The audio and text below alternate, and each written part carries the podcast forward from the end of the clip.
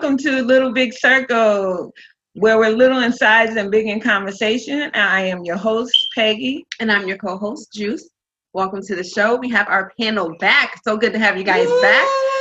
We're going to go around and introduce yeah. ourselves real quick before we dive into our topic um, today, which is suicide in the Black community. So we're going to go ahead and let Tessie introduce herself. My name is Tessie, and I am coming to you live from North Carolina. All right, nice to have you again. Yes, nice to have you, Tessie. Marlo. Great to be here. It's your boy, and I'm so glad to be on this little big circle show. I'm on the west side of the ATL show. All right, nice to have you, Jamal. We love your spirit. We love your energy. Uh, so our conversation is very serious today. Um, as you know, we have a lot of uh, suicide going on, not only well in the black community, but not only in the black community. So, um, I'm I'm not um, knowledgeable about suicidal itself, but I'm list, I'm willing to learn and I'm willing to help. And with that, I would like to send this to the panel. And Tessie, will you start us first? Doesn't do you need to do the disclaimer or the? Yeah, this is a, a tough you. conversation. So if there are any young kids or um, if you've been in a situation and talking about suicide or listening to it is either a trigger or you're just not able to deal with it, we ask that you watch one of our other podcasts. Yeah. Um, thank you, Tessie, for the reminder. All right. digging in. Um, yes. So I lost my son last March, uh, March of 2019, to suicide, and it has been a really rough year. Like 2020 is not. Um, it's like it's not playing fair. You have all these people going through all this stuff, and then 2020 happens. That just makes everybody go through more stuff. And dealing with suicide is hard.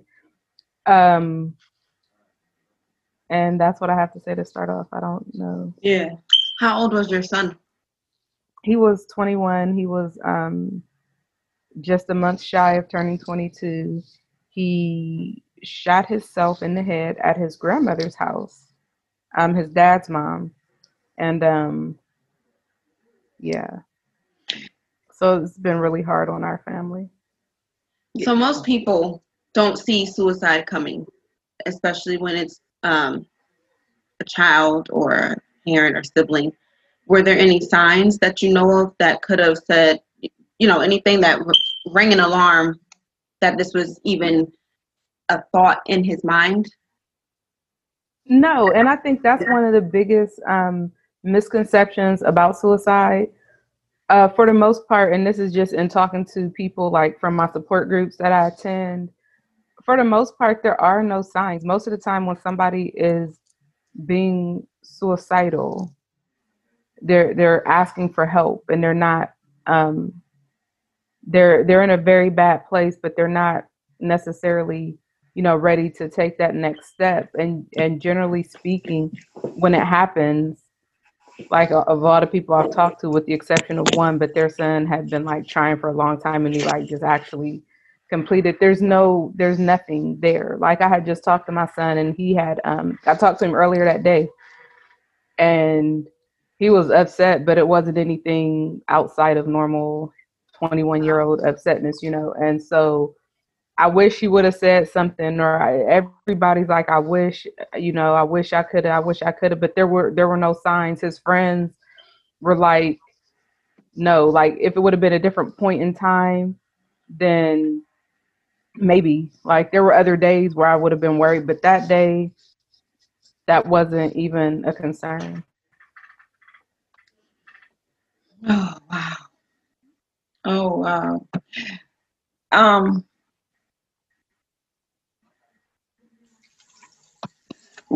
okay, welcome Monique. We're glad to have you on the Little Big Circle and we're really digging into this conversation. It's really serious and it's heart, a heart warming, you know.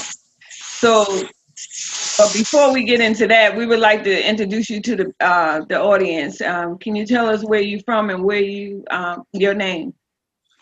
My name is Monique Watts, and I'm from Huntsville, Alabama. Good to have you, good, Monique. good to have you, Monique.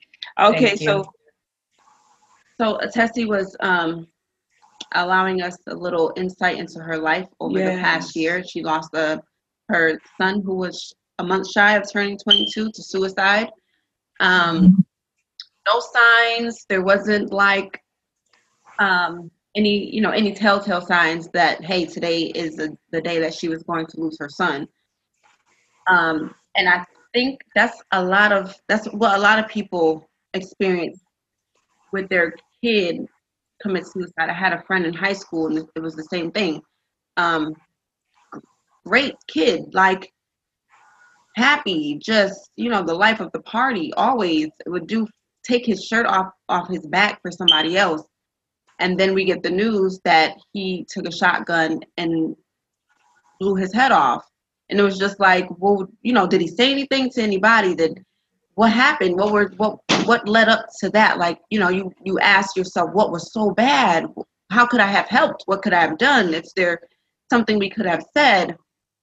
And and a lot of times um, there's not.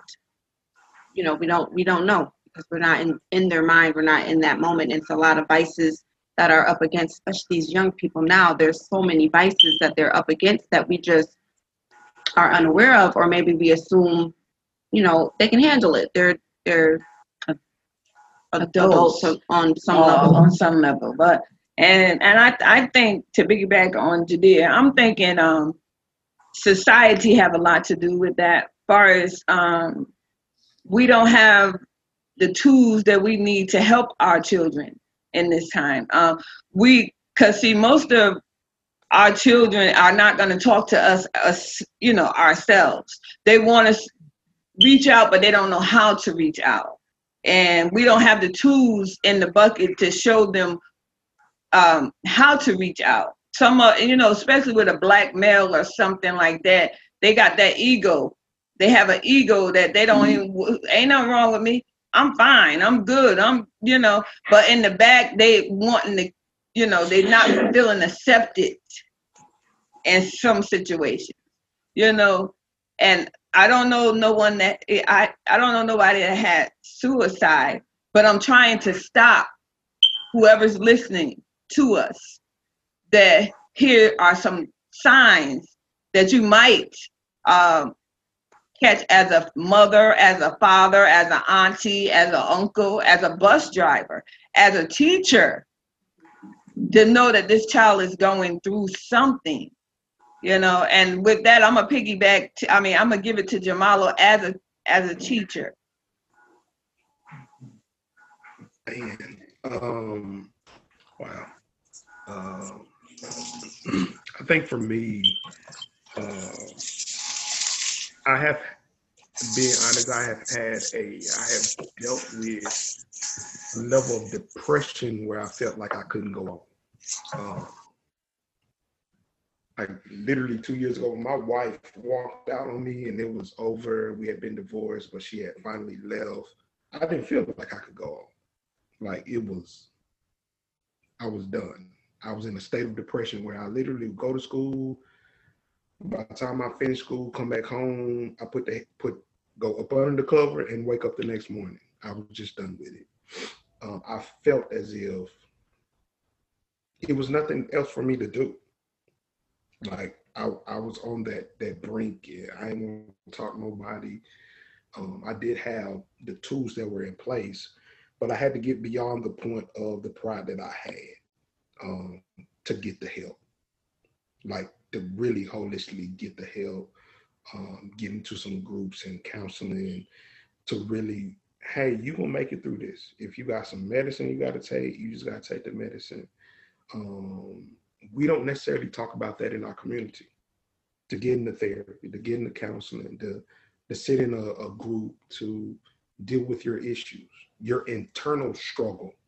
And that what it kind of boiled down for me. That was an internal struggle for me of having a failed marriage, being in ministry and still having a failed marriage, not being obtained what I really want to attain, going through all these cycles, going through just just life. Life had done a number, like a real number. And it was no more bounce back. It wasn't no no bounce back. Like it was easy for me. You lose the car, boom, you can bounce back. You lose the house, you can bounce back. But after that keeps on happening, there's no more bounce back in me. So it was a process and being determined to say, um, looking at the man in the mirror, Jemarlo, you need to get better for you. Not for anybody else. You need to get better for you. Uh, excuse me, Marlo, can you really speak up because the conversation is good, but I can't hardly hear you. I don't know about the panel, but I want this to be heard. Oh, can you hear me now? I can hear you now. Okay. oh, what part you didn't hear? You were low. You was real low in the whole. Uh, I'm sorry. Um, and you're still low. Is I'm that your mic? I'm I'm not even on the mic. I'm just using the, the speaker on here. Can you hear me now? How can everyone hear him? Yeah, it's better when you lean close. Oh, got to lean in. Okay. Lean in. There you go.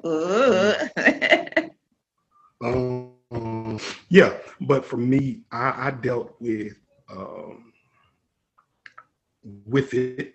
Um, I thought I couldn't go on. Just being real talk, I thought I couldn't go on. Uh, me and my wife had got divorced. Ex-wife got divorced. Um, it was still the the for me. You were there. I wasn't ready for you to leave, but you were there. And then when you left, I didn't. I felt like I couldn't do it no more. Life was just. It was over how how can I live without this person that I lived with for 14 years? So um, for me, I had to really deal with who I was. I had to get beyond the place of, yeah, this happened. Yeah, all this stuff been happening in your marriage. Yeah, you lost all this stuff, but now you're left with the with the residue of who you are, the man of who you are. And I had to get beyond the pride and really go out there and get some help. Like real talk, I had to get some help.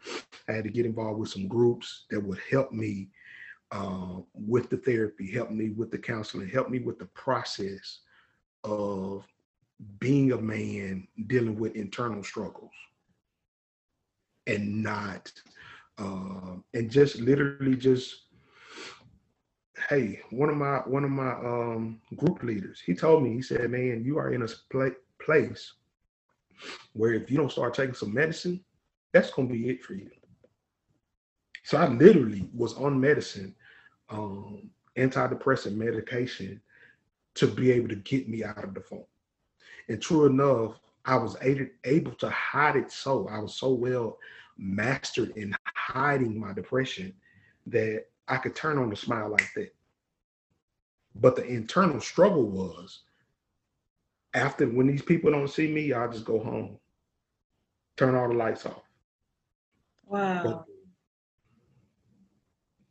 But, that's when when you are in that state, that mental state, there's dark places, you're able to turn it on. You're you, yes, you are seeking for help and you screaming, but you can't but you're you're not screaming loud enough for people to, to help you. how how does one help because um it's almost taboo in our community in our culture to even talk, let alone go to a counselor or Yeah. a therapist it's taboo to even be on anything for depression right depression is nothing but the devil right that's just go pray just go go pray and yes prayer works but there's something there that we have to work on and we have to be okay with saying hey i am praying and in my praying in my faith in my believing i'm also working with Towards it. right because everybody doesn't have a a, a person that's going to come to them and, or know them that well to say um, you know snap out of it or or we just don't know what what were the words that kind of helped you climb out of that dark place that you were in so that if any of us see someone in there, we can say, okay, let's let's try this tactic. You know, so most people when they don't want to be bothered, we kind of put our hands up, or you know, the smile, the the the mask that they put on is so well that we just don't know. So, what was the words that you heard that kind of got you out of that? Um, but um, I think Judea is trying to say is that everyone don't have a prayer relationship on this panel. I mean, on in, in the in the world, in yeah. the world that they don't have that prayer uh, relationship and that prayer partner that people will usually say, well, let's go pray or, or pray about it. A lot of people don't have that today. And society is like pushing the prayer out, period. Uh, and the relationship with God out. You know, that's what I think. But um, but as um Judea was saying, what signs or what words can we give unto that unspoken child, that unspoken um girl, boy, woman, man, you know, teacher, police officer, the unspoken. What kind of words should we be looking for? Tessie? I don't think it's words as much as it is um if you t- if you lead someone to believe getting help is bad, then it doesn't matter what words you use. Help. So you're not going to get help. And somebody could give you every word in creation, and it's not going to help you because getting help is perceived as being a bad thing. What we have to do is start encouraging people to get help. Depression ain't the devil, it's an issue. And while the devil may be helping to apply pressure to sink you further into your depression, God made therapists, so you should use them. And I think a lot of times what people want to do is pray about it, pray about it, pray about it, but you're praying about it and you don't know how to help yourself. And your prayer partner doesn't have the skills to help you. So you're praying and praying and praying and you're asking God and you're seeking God. And then you just decide, I'm about to go be with God instead of going to seek a therapist to get the help that you need to help pull you out of it, going to the support groups or going to talk to people or just acknowledging I have a problem. And so maybe these feelings of I don't want to exist anymore are part of that problem. I think I like to use that story of the man and that flood, and it's like it was flooding, and they told him, "Hey, get out," and he didn't get out, and it was flooding, and then they sent a boat to get him, and he didn't get out, and they sent a helicopter to get him, and he didn't get out, and he finally drowned. And when he got to heaven, he's like, "Oh God, why didn't you help me?" He's like, "Well, we told you. I sent you a boat, sent you a helicopter, I sent you all this stuff. Okay. You didn't take advantage of any of it. You know, welcome home. I'm gonna give you a hug, but if we don't start encouraging people and not even just kids because kids are going to do what they see adults doing. They're going to do what they see their friends doing. They're going to do what they see entertainers doing like their favorite entertainers and stuff. If we don't start saying getting help is okay especially in the black community then people aren't going to get the help they need. And there are some things that maybe you do just pray on it and you feel better. But when you sink deep into a depression that I I just is prayer in itself. If you just hold it all in and pray about it, you need to get that stuff out. If you're choking, you need to cough up what you're choking on. Depression is like you're choking on just life. And how do you get it out if you never talk about it?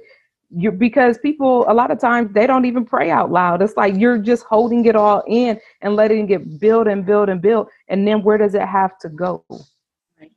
And I think we use prayer as a um, crutch sometimes. It's a crutch. Yeah. I'm just to pray. I'm just to pray. I'm just to pray. Even the Bible says, all right, get up off your knees. You're praying too much. You don't want to pray so much that you're no earthly good, That's right. right?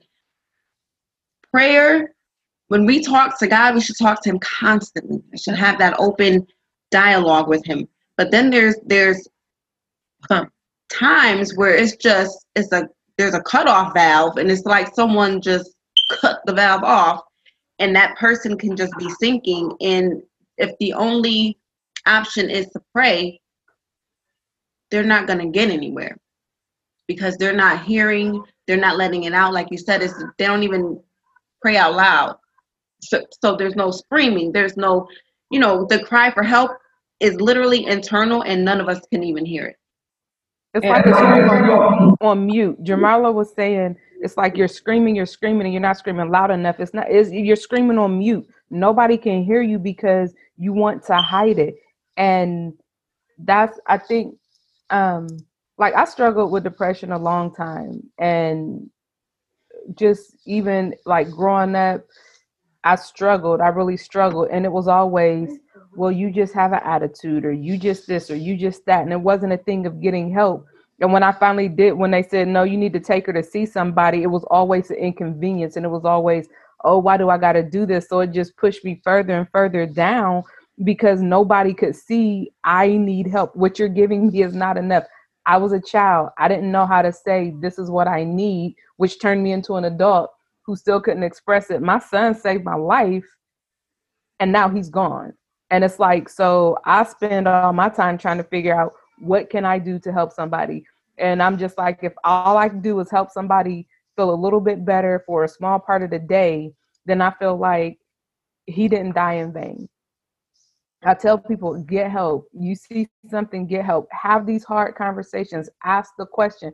Because if you feel like something is going on and you say, hey, what's going on? And they say nothing.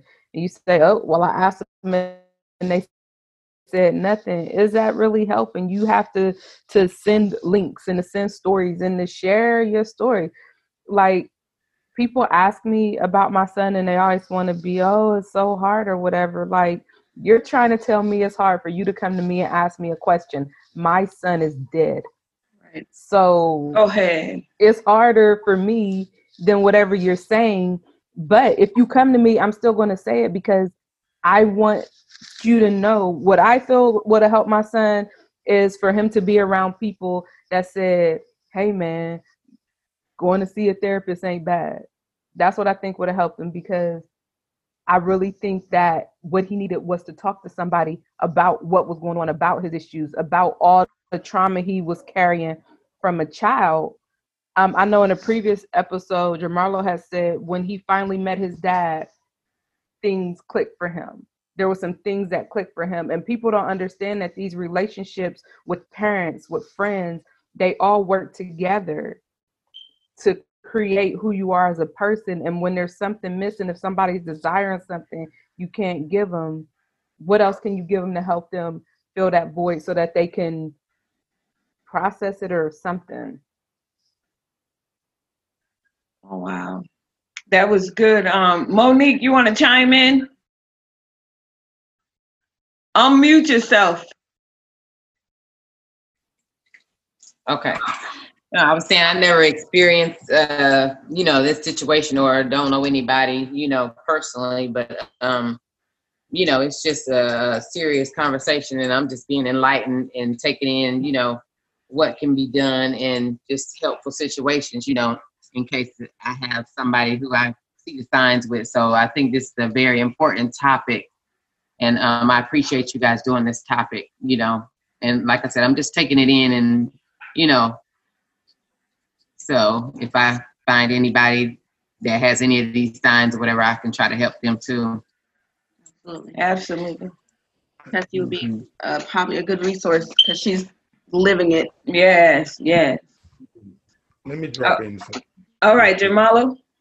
Um, one of the signs is definitely body language. Um, Okay. our nonverbal communication speaks a lot for us. Um, when we are nonverbal, if people know you, um, they can be able to pick up on those nonverbal cues that you are doing. Um, if they don't know you, it just looks like, oh, he's, he's having a bad day or she's having a bad day. But um, those nonverbals are so important. But that that has everything to do um, us as people, black people, we have to be able to let people in to know us. We have to let go of the pride and let some folks in. Um, because true enough, we may have let the wrong people in into we tore the gate down, let them in, and then messed up over us. And now we get to a new space and we got a wall up. And uh, once you become into new spaces with new people, those people can be the people that can really take you to the next level. And when they're taking you to, to the next level, they can provide healing for you. They can provide a source of community for you. They can provide resources for you. So when they they are being able to pick up on those nonverbal cues, um, hey man, you need to go see somebody. Or hey, you want to be a part of this group? Or hey, if you feel like talking, because you need somebody to talk to that's not going to give their opinion. They're just going to be that sounding board. You just want somebody, you everybody in the world want to be heard. They don't always want advice. They just want to be heard to get it out. Because true enough, in some spaces we were silenced as a child.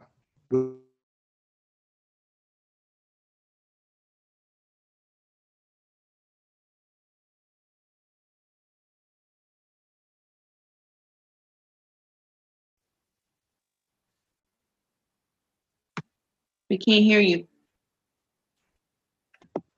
Say it ain't so. There we go. I'll be so good stuff. Y'all can't hear me. Oh Jesus. Oh Um, God, you know that devil mad. Go ahead. um, anyway, to that quote with um, children being seen and not heard has been a pivotal quote for our community. And with that quote, we have silenced a lot of people. They have took on the internal struggles of trauma, be it molestation, rape, whatever, abuse, whatever, because they were told to be silent and just to be seen. Now they get to adulthood and they don't know what to do with their life. Right. Nobody gave them anything to, hey man, you need to release, you need to talk to somebody, school counselor, teacher, trust somebody with what you got going on so you can be better. I hope y'all heard that. we did um oh man, this conversation is such a joy and knowing about suicide. Um but as you know, it's that time. It is that time. time for us to do our bet you didn't know questions. And this time I'm gonna throw it back to you. I want you to I'm gonna say who you are and you tell me what your bet you bet you didn't know question is. All right, go ahead, Monique. I was gonna say, don't pick me because look, I didn't give them. So, are you? Do you? Do you give a what? Monique, just say, I bet you didn't know what. Oh, just um. Oh my goodness. Um. I bet you didn't know I'm getting ready to turn fifty. Wow, we didn't know that. All right, Tessie. I bet you didn't know I drove to Toronto once. Ooh. From where? From Ohio, not from Vegas. Oh, all right. Woo. Go ahead, um, Marlo. I bet you didn't know I'm finishing my first book. Ooh, First, what? exciting. Your First first book? book. You said. Yeah, Yeah. my first book. Right, gonna be my Okay. only book. Ooh, congrats! Congrats. Yeah. Um, I bet you didn't know I broke my nose. I didn't. Jumped off a patio with my bike. Ooh. wow. Uh, I bet you didn't know that I was a caregiver. I think everybody knew that one. yeah. Um, everybody out there don't know that. You You might look know like you give care. You look like a caregiver. Oh, You thank do. you. I'm just saying. Uh, Okay, look. Thank you for joining us on this uh, on on Little Big Circle show, and I appreciate you. And I also use our awesome panel always awesome. Uh, we love you, in the audience, we love you. We we offer you to come and um put your comments down below or either um email um Email the show. email the show Mhm. and tell us what you think about it and give us some feedback. And not only that, maybe we will have one of your uh, questions that you want to ask the public on our show. And we thank you for joining us once again. Do you have any last re- You guys are great. Tessie, thank you so much for sharing. Yeah. Yeah. Um, Thank you for having me. yeah, thank you. Thank you. Thank Thank you. you, Yes. And till we meet again, peace.